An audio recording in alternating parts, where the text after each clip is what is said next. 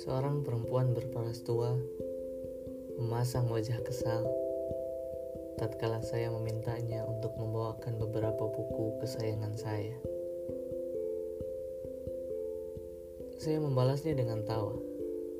Meski sepertinya tawa itu semakin membuatnya dongkol. Marni, sepertinya kamu sedang kesal, ucap saya sambil menyusun buku-buku itu di atas meja. Siapa yang tidak kesal bila waktu istirahatnya dijajah? Aku pikir Indonesia sudah merdeka. Ternyata kita masih saja dijajah oleh kehendak orang lain. Kamu salah, Marni. Selamanya kita akan dijajah oleh yang namanya kebodohan dan kemiskinan.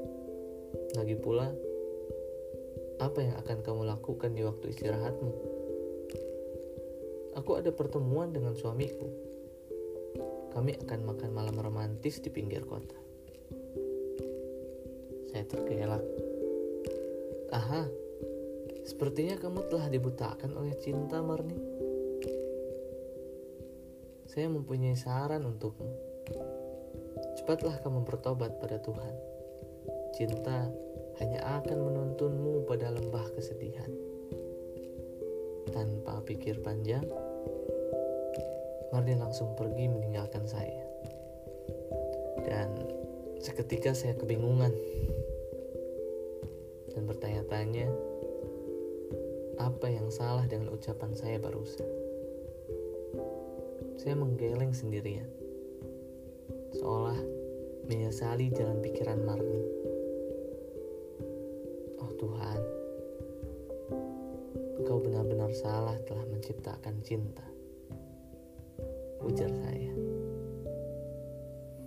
Setelah selesai, saya membuka jendela kamar lebar-lebar, membiarkan angin masuk, hingga tanpa saya duga, angin segar itu ternyata tidak hanya membawa kesegaran, tapi juga sebuah lembar kertas bertulis tangan.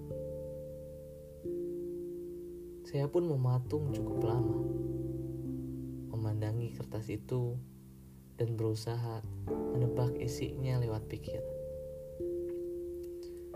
Ternyata rasa penasaran menghancurkan pertahanan. Saya membuka surat itu dan mulai membacanya. Mungkinkah langit dan bumi bersatu?